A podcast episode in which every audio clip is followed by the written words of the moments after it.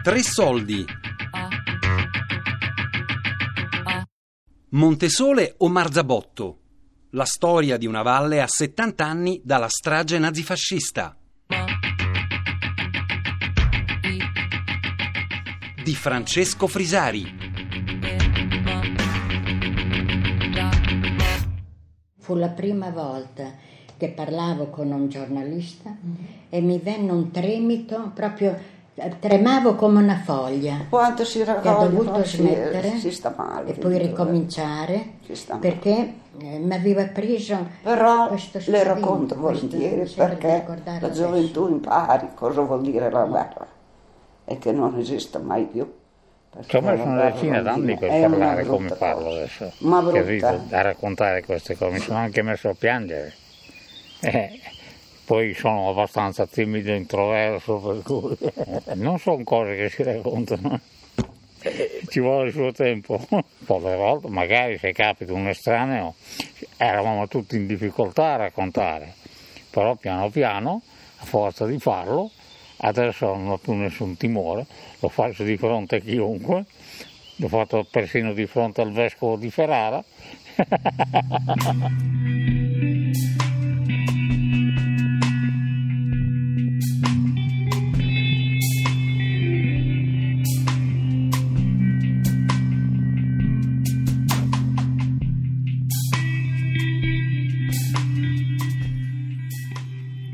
Cornelia Paselli, Salvina Astrali e Francesco Pirini sono tre sopravvissuti della strage di Montesole Marzabotto, nella quale le truppe naziste uccisero circa 800 persone fra il 29 settembre e il 5 ottobre del 1944.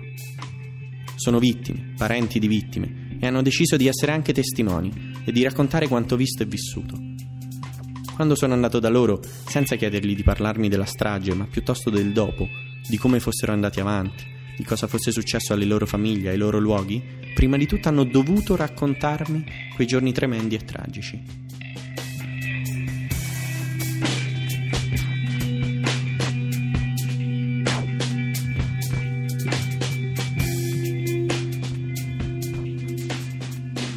fronte stava arrivando. E quando ha cominciato a bombardare, che noi... eh, però noi appena che si sono calmati abbiamo fatto un biroccio, non so se lo sai. Un carro. Un carro con un paio di mucche, l'abbiamo caricato, mia mamma dice andiamo tutti a caprare perché io lassù mi sento più sicura. Abitavamo lì da ragazzini, io da, bambino, le scuole, ho fatto fino alla quinta a Caprara, ma perché ce n'era un mucchio di gente perché avevano preso paura, erano venuti su tutti da Vado. Era pieno così, me lo ricordo benissimo. Fuori che io e altre tre mie amiche, perché quando siamo arrivati lì abbiamo detto, sai, quando si via via da casa, in fretta così si lascia tante cose. se- Allora abbiamo detto andiamo bene a prendere su anche le altre mucche.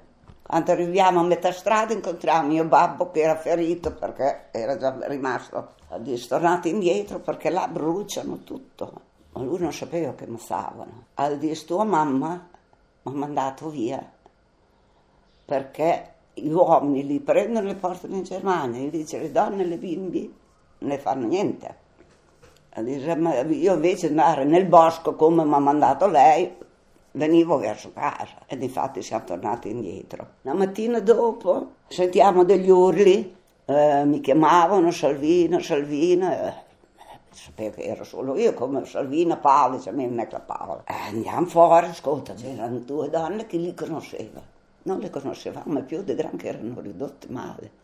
Hanno ammazzati tutti, noi ci siamo salvati. Ma sono Paola, sono Paola, sono Maria. Posto di darci le abbiamo riconosciute, che avevano loro, si erano salvate. Quando hanno visto che i soldati erano andati via, si erano salvati sotto i morti. Chi erano? Eh? Chi erano? La Maria e la Paola. Eh, le tue sorelle? Mie sorelle, eh, mie sorelle, ce n'erano tre là, due ci sono rimaste, no cinque, due ci sono rimaste e due sono venute a casa e poi è rimasta mia mamma. Succede che il giorno prima della strage la quinta armata americana aveva sfondato la linea gotica e stava avanzando. Due giorni prima della strage erano a Castiglione dei Pepoli, non so se lei è pratico, per cui tutti erano convinti che si trattasse di qualche giorno. Poi sarebbero arrivati gli americani. Il professor Fabri a noi ragazzi aveva dato dei cartoncini, forse li aveva ritagliati delle scatole da scarpe, dove c'era scritto in inglese, io tra l'altro dalla quinta elementare l'inglese non lo conosco, Welcome, tot American Soldier, or Liberator. Quando arrivano gli americani, fatemi vedere questa.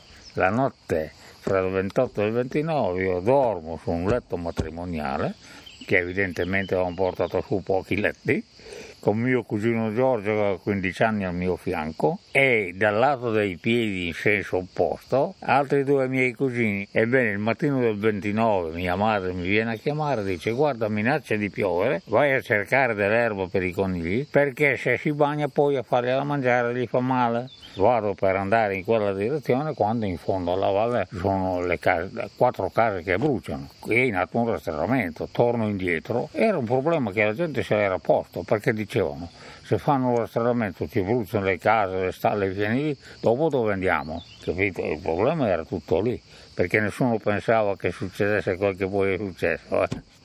Ebbene, succede che torno indietro, mia madre quando passo, lei sapeva benissimo che io andavo a nascondermi nel bosco. Era successo un'infinità di volte quando c'era la voce di sono i tedeschi che stanno salendo, ora tutti nel bosco. Torno indietro, vengo di fronte a Cerpiano. Il fabbricato più vicino che avevo era la chiesina. Ebbene, succede che dopo circa un'ora che eravamo lì, da, dalla strada che sale dal fondovalle, un gruppo di soldati tedeschi che erano dalla SS, io l'ho saputo chissà quanto tempo dopo, un gruppo di soldati tedeschi arrivano a Cerpiano in fila indiana, tranquillamente, si sparpagliano per le case, dopo un po' si vede che tutte le persone che trovano sono tutte donne, bambini e qualche vecchio, li fanno entrare dentro la chiesina. Io ho detto, ma forse li, li mettono lì perché così possono perquisire le case senza avere nessuno in mezzo. Invece no, hanno chiuso all'interno 49 persone, chiudono la porta, da una finestra laterale, che nel rudere c'è ancora, c'era un gruppo di soldati tedeschi, da quei soldati parte un oggetto, che una, era una bomba, però da dove ero io non potevo distinguere bene, senti i vetri che si rompono, lo scoppio dentro la chiesina, con delle grida che si sono affievolite dopo qualche ora. E succedono tre cose le grida, la pioggia che comincia a cadere di rotto e un soldato che era entrato nell'aula dell'asilo, perché c'era piano c'era anche l'asilo infantile, dove c'era un armonium e si sentiva che qualcuno di loro strimperava i suoni di questo strumento. Vabbè, la paura faceva 90.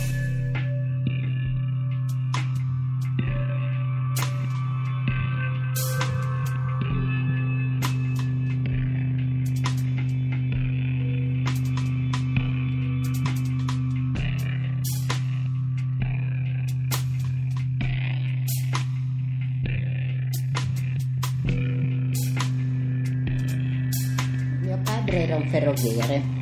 Vivevamo sulla direttissima Bologna-Firenze e, e quindi io andavo avanti e indietro, cominciavo a lavorare a Bologna, che avevo 15-16 anni. Cominciarono i bombardamenti e non era più possibile restare lì sulla ferrovia perché tutte le notti passava, lo chiamavano Pippo, l'aereo che buttava giù una bomba. Arrivammo al 26 settembre del 44, mi ricordo che era un martedì, e mio padre disse adesso prendiamo su, andiamo su a Cerpiano perché ci allontaniamo dai pericoli. Lui aveva fatto la prima guerra mondiale e conosceva un po' come funziona, come funzionava una guerra. Il 29, dopo tre giorni, e una mattina mio padre si alzò in fretta e disse eh, svegliatevi, svegliatevi, dice perché stanno bruciando le case. Dice correte su alla chiesa di Casaglia, che c'è anche la zia, la zia Cecilia. Quando arrivammo su alla chiesa, eh, piovigginava, era un brutto giorno, era grigio, proprio brutto. Andammo dentro ma nessuno riusciva a pregare. Poi dopo pochissimo arrivarono i tedeschi e lì calciarono la porta del, della chiesa e aprimmo e poi dissero tutti fuori, tutti fuori nel prato c'era tutto, eh, c'era un ufficiale e fece battere il cancello del cimitero.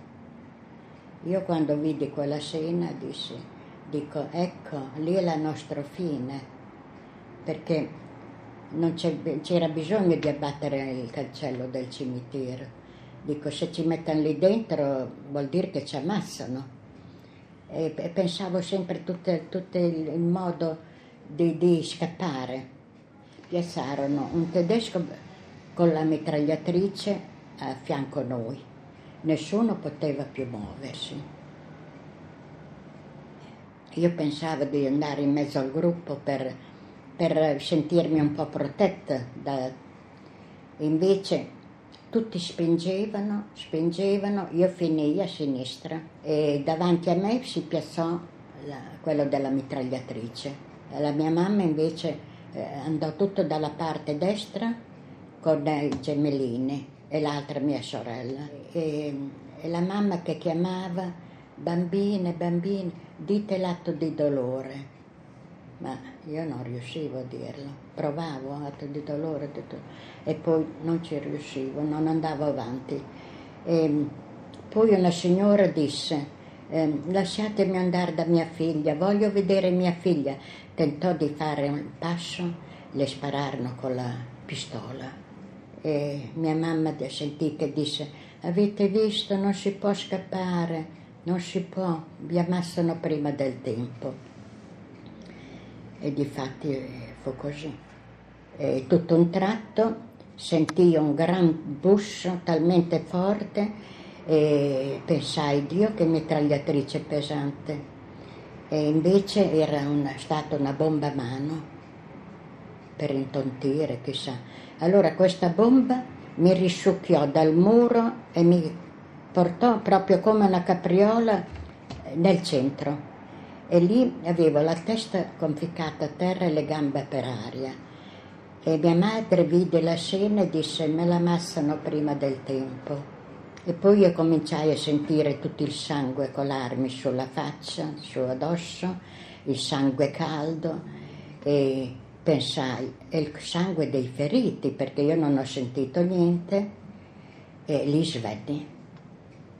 Svenni perché dopo eh, mi volle tanto tempo a capire dove ero e sentì piano piano delle voci fiebole proprio che sembrava venissero da lontano. E invece era la mia mamma che chiamava e mi dava a dire Cornelia sei viva?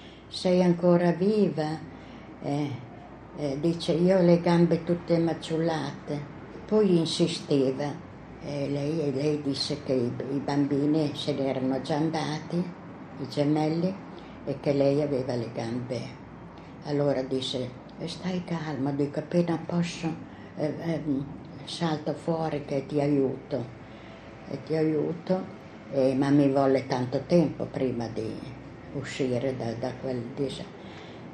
Quando aprì gli occhi vide una carneficina proprio indescrivibile.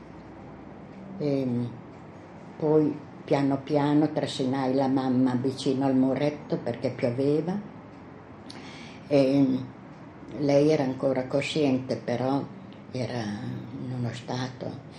Allora io avevo quella borsa dietro del mio capotino e lì lo tirai fuori, staccai le mani che feci due lacci alle cosce della mamma, perché così avevo sentito dire, dico, per fermare l'emorragia, ma non servì, non servì. Montesole o Marzabotto?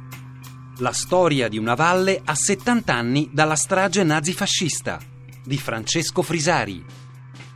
A cura di Fabiana Carobolante, Daria Corrias, Elisabetta Parisi, Lorenzo Pavolini. Tre soldi chiocciolarai.it